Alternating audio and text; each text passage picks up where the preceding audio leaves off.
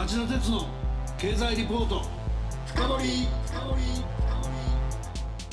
皆さんこんばんは。番組アンカー経済ジャーナリストの町田鉄です。こんばんは。番組アシスタントの杉浦舞です。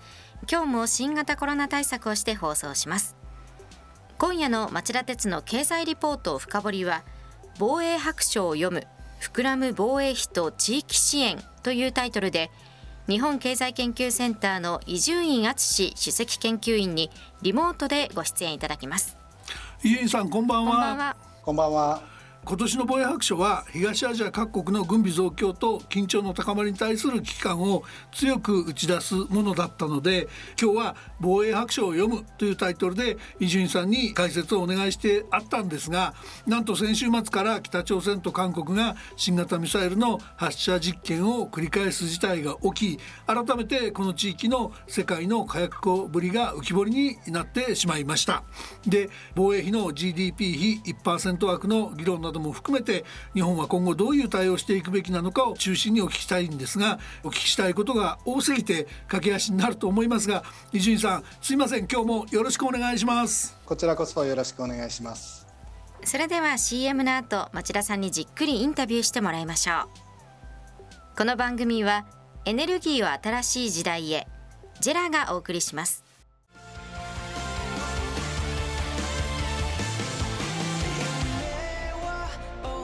本気で夢を追いかける時新しい一歩を踏み出す時大切なものを守りたい時誰も見たことがないものを作り出す時自分の限界に挑む時絶対できないと思って始める人はいない。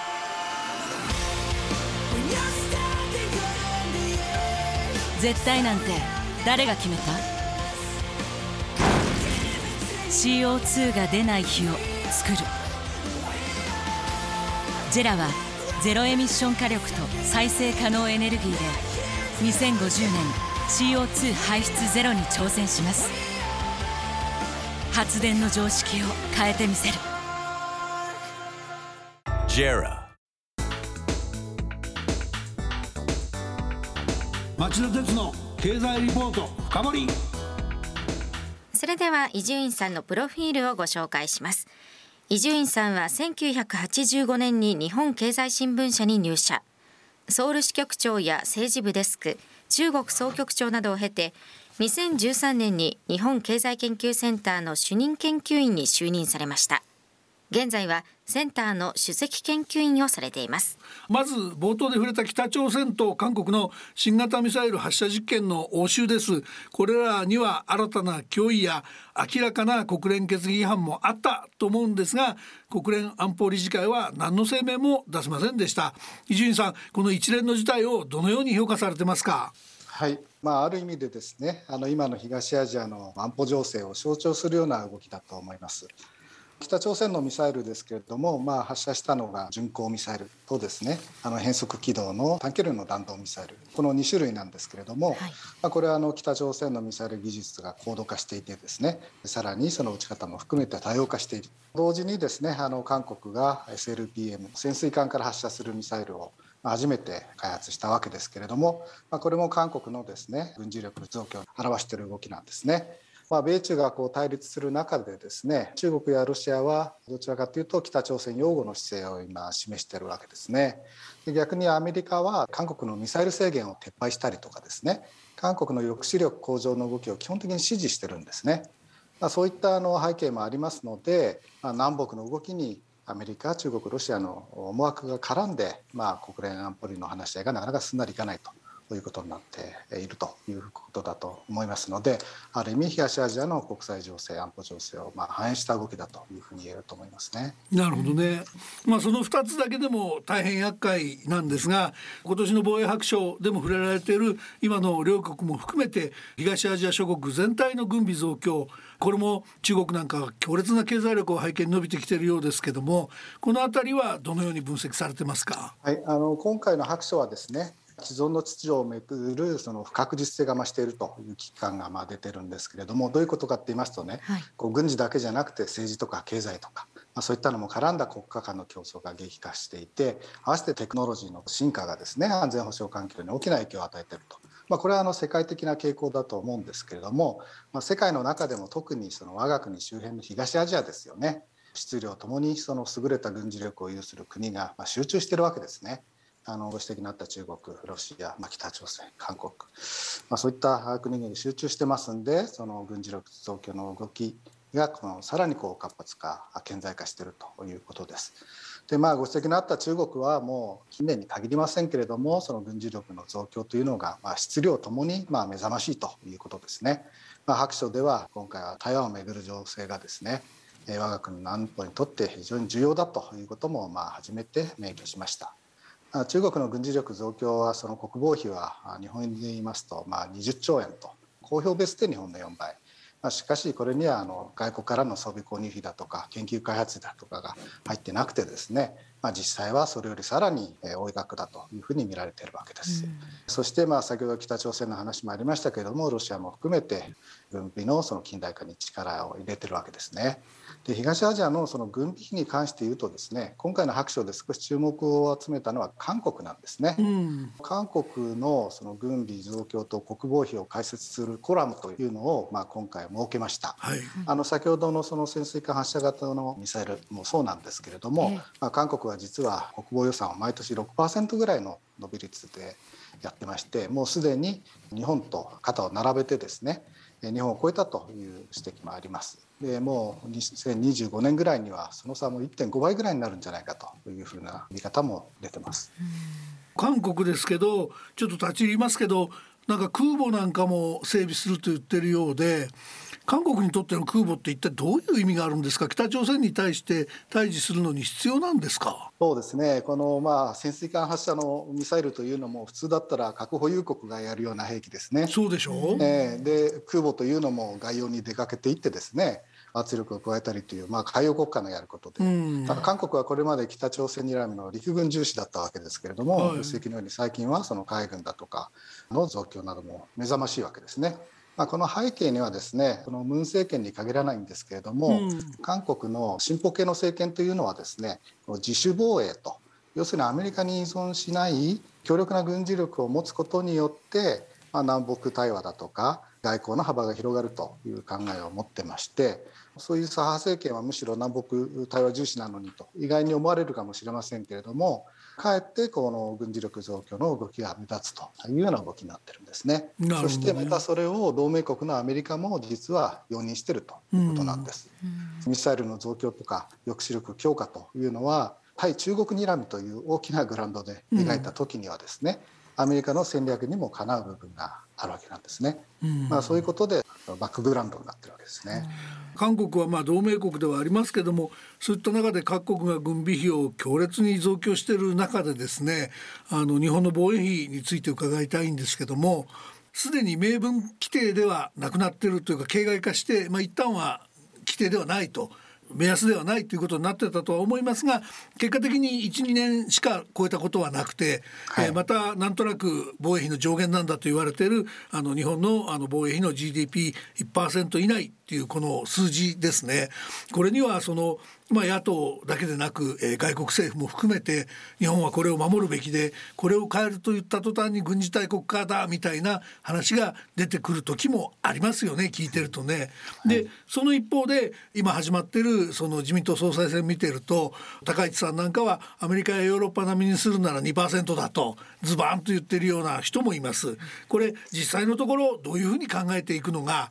一番日本にとって望ましいことなんでしょうか？はいまあ、実はその GDP の1%というのはあまり軍事的には意味のある数字ではないわけですね。はい、この枠自体ですねあの1970年代の半ばですので、まあ、東西冷戦の最中ですね当時の三木内閣がその長期的なその防衛計画の対抗というのを打ち出す時に、まあ、合わせてこの1%枠というのを一つの歯止め目安として出したわけなんですけれども、まあ、ベースとなった考え方はですね基盤的防衛力という考え方なんです。うんまあ、これはその東西冷戦の中で日本がその周辺地域の不安定要因にならないように限定的かつ小規模な侵略には耐えられるような軍事力を持とうとそういうコンセプトなんですね。はい、まあ、しかしまあ考えてみますとその防衛予算とか防衛力っていうのはまあ本来は周辺のその戦略的な環境によって変わるわけですね。はい、まあ、どういう敵がいてどういうシナリオであの争いが起きて